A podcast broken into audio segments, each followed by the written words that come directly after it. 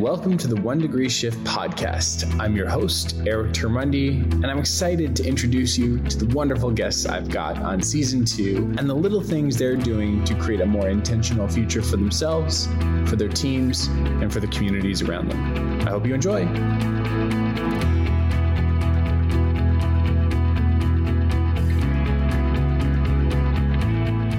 Jerome Rodriguez, thank you so much for joining the One Degree Shift podcast. How are you today?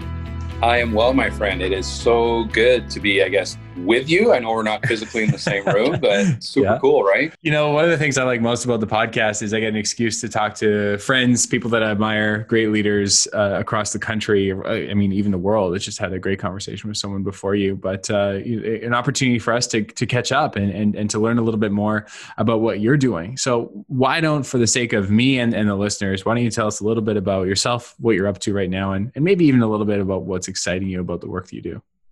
Oh gosh, the toughest question of the day, right? Um, We're just getting my started. Name is Jerome, and yeah. I am multifarious. I am a learning developer by trade. So, what is a learning developer? I remember when I was in school, you know, somebody asked me what that was, and it's kind of like, well, you're you're one part coder, you're one part designer, you're one part curriculum developer, one mm-hmm. part parent, one part amateur psychologist, kind of all of that. But at the end of the day, I'm passionate about creative creating transformative learning experiences. I'm I'm not into ticking boxes. Mm-hmm. Um, you know, spreadsheets are the bane of my existence. Mm-hmm. I'm trying to just change the world and change lives. You know, in in whatever simple way you know that I can through education and through technology.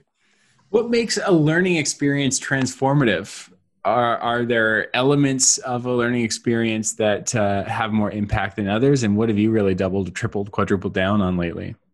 You know, what? that's a really, really good question. And I think it's really based on the human being in the process of, of, of learning, if there is such a thing as a, as, okay. as, as, a, as a process of, of learning.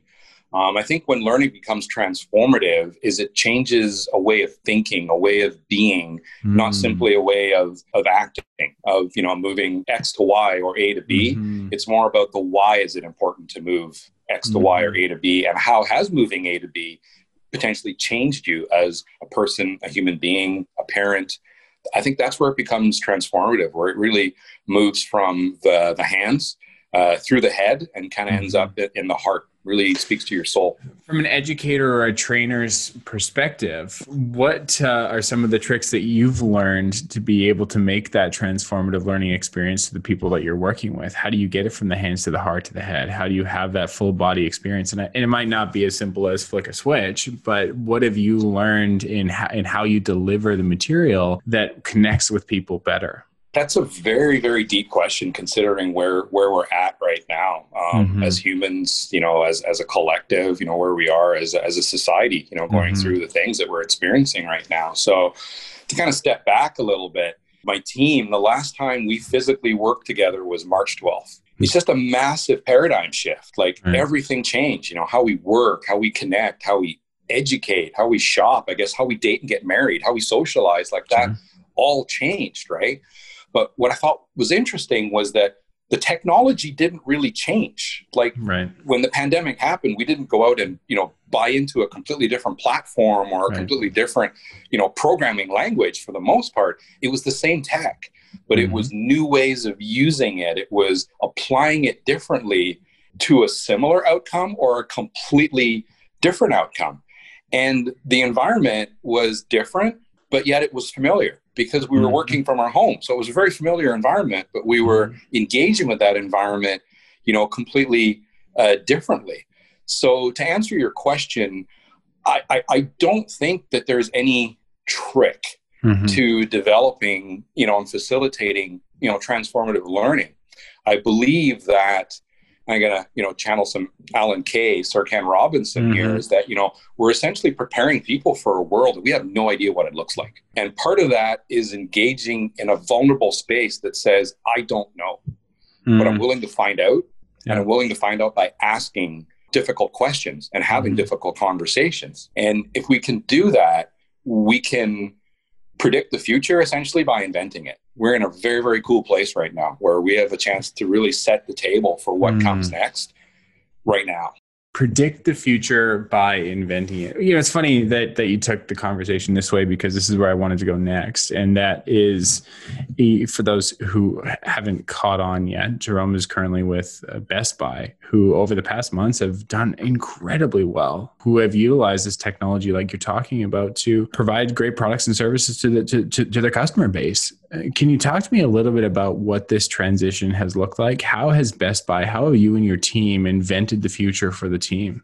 Before you know the wall fell, so to speak, mm-hmm. we were piloting a program where our team worked away from from the office, you know, at minimum two days a week. Mm. So we were already time traveling in a mm-hmm. sense. We were already in that future space without even knowing it. Right. And part of that journey was creating some guidelines and guardrails because that is a paradigm shift. It's like, hey, we don't want you to come to work. We want you to work from home. Is having that again vulnerability, you know, trust relationship where you're not having this 1980s mentality where if you're not sitting at your desk, you're not working. Right. It's trusting people that are on your team to, you know, to be amazing, to be incredibly creative, you know, um, at, at, at a distance, so to speak and providing some learning and training and supports around them to help them with that uh, with that shift. So in many ways, we had already made the shift, and I mm-hmm. remember that day because it was you know we we may have had a contact case.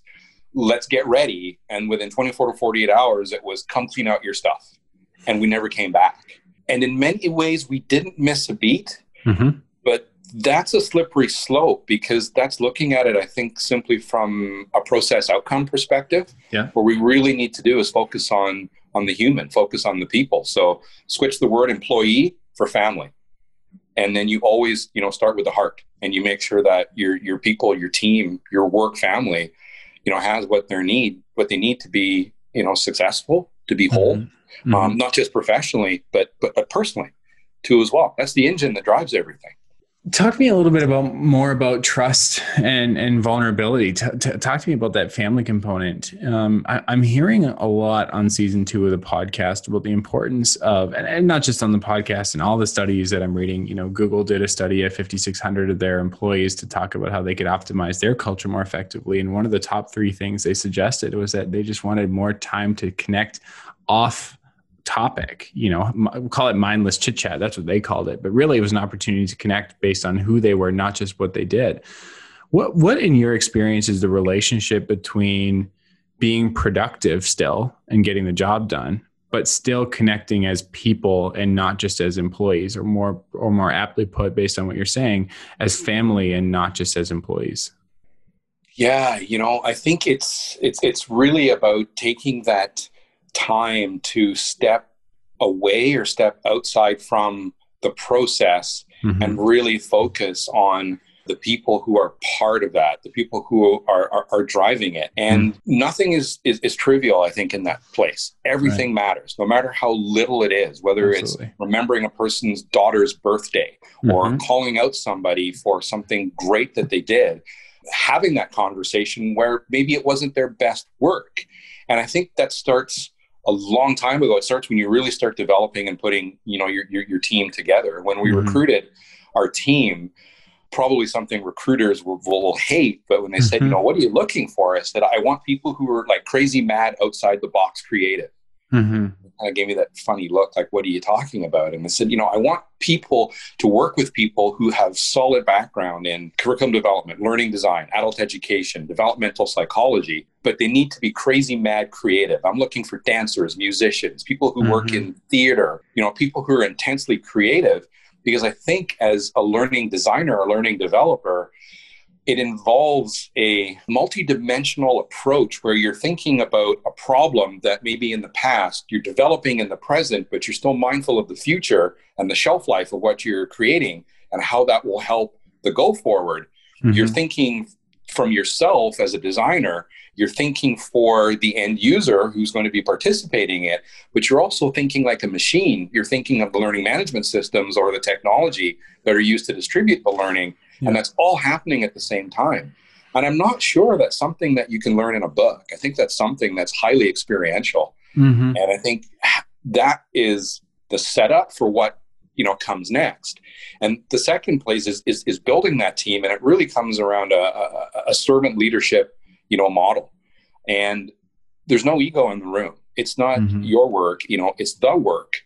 And we're incredibly flexible because one of my team might start a board, somebody else might draw something, somebody else might code it, somebody else might publish it, and somebody mm-hmm. else might translate it. But we all celebrate those individual components of that process, but more importantly, celebrate the outcome.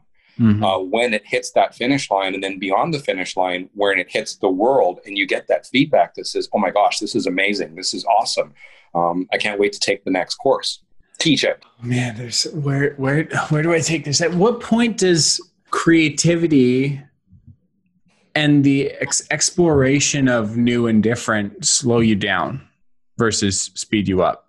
I think that's always a bit of a speed break for people who are essentially artists at heart and live in that design space. I had this mm-hmm. conversation the other day and I said, we need to be mindful of not being innovative for the sake of innovative. Right, exactly. If, if it works fine as a one page document, do we need to turn it into an animation?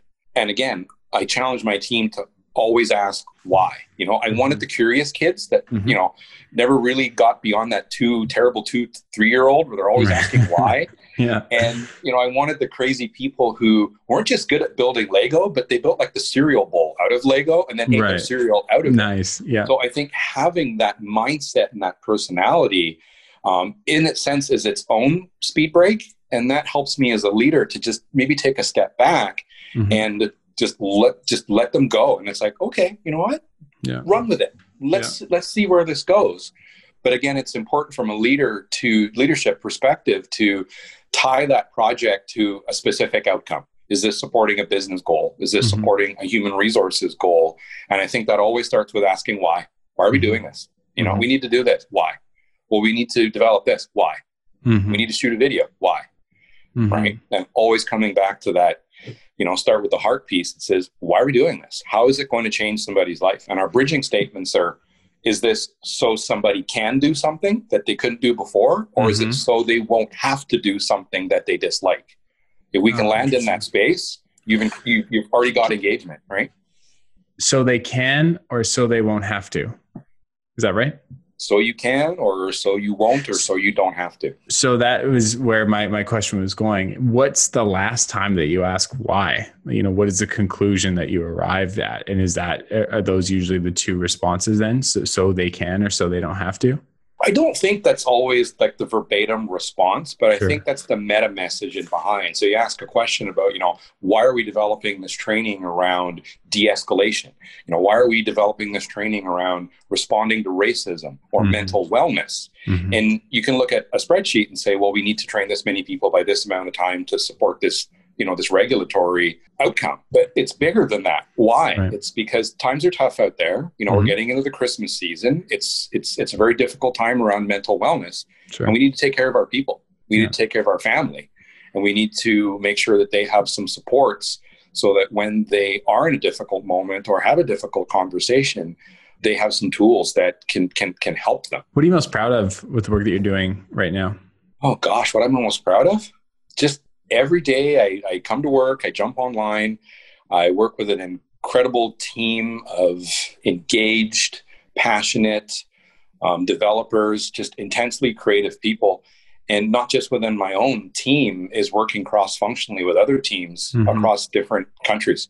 Is just seeing that a highly humanistic approach and that and that passion across a number of different individuals uh, from you know different uh, different cultures, different countries, you know different business backgrounds, but all with that similar core value, you know, mm-hmm. which is to essentially be human, you know, make it real, and think about tomorrow.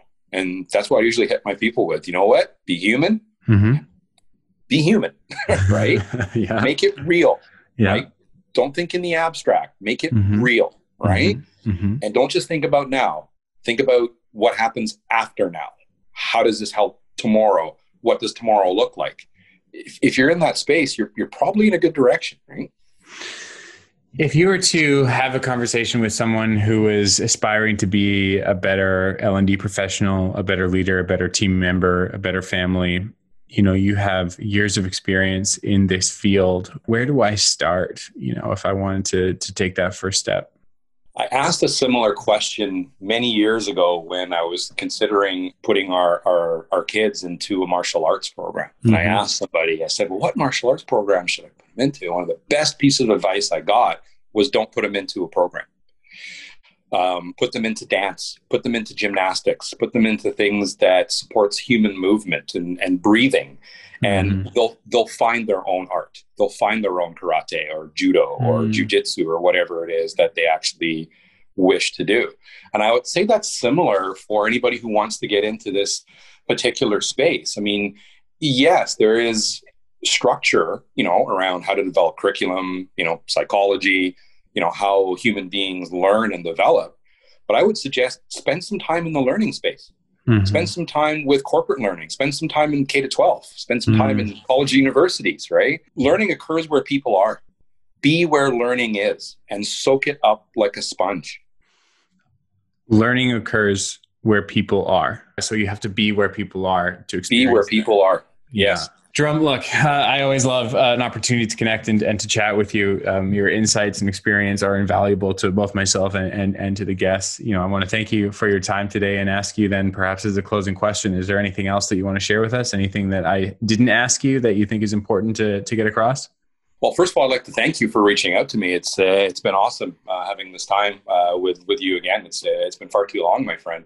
Um, I think I'd just like to share I've talked a lot about sort of the the way and the path, but I just like to share an outcome. Mm-hmm. So a while back, a few months back, um, we were coming up on you know developing a big uh, uh, conference. I mean, yeah. you remember conferences and keynotes, right? I long for and, the days, yeah, yeah, the good old days, right? And we said, you know, how the heck are we going to do this? And we sat in a room and we said, you know, let's just do it virtually. And it was like, yeah, let's do that. There was not a lot of pushback. It was like, yeah, we need to do this. Let's figure out, you know, how to do it right at the get-go. And it was mm-hmm. so important from a learning perspective to be a partner, not a consultant. Not we fully baked this nice. idea. We need you to develop it. Mm-hmm. We're thinking about doing this. How do you think about this from a learning perspective? And that was just like a landmark, you know, moment for myself mm-hmm. is seeing how learning and development is not a bolt on. It's it's part of that core you know piece when you try to develop something. So fast forward we ended up doing a virtual business summit. It was a three day online summit across three time zones. Mm-hmm. uh, we did it in two languages. We had over i think 600 people online. We had mm-hmm. 30 or 40 vendors. We ran 150 virtual classes wow. and um, 20 virtual trade show booths. Wow. And we pulled that off in a matter of months yeah. So that's kind of like that crowning achievement where you look no at kidding. intensely creative people that are galvanized with a purpose, with an organization that says, "Hey, figure it out," and yeah. we're we're down with the concept, mm-hmm. and we did it. And now I'm hearing, you know, we might never do a conference again the old way because we've proved that we can do it this way, and the mm-hmm. feedback's you know been amazing. So. Wow. Wow. Well, congratulations on on making your consistent and constant one degree shifts and all the success that you've had on an individual and uh, and an organizational level too. Every day is a one degree shift, my friend. Every day. Awesome. Thanks so much for your time, Jerome. Have a great one. Super cool. Take Pleasure. Care.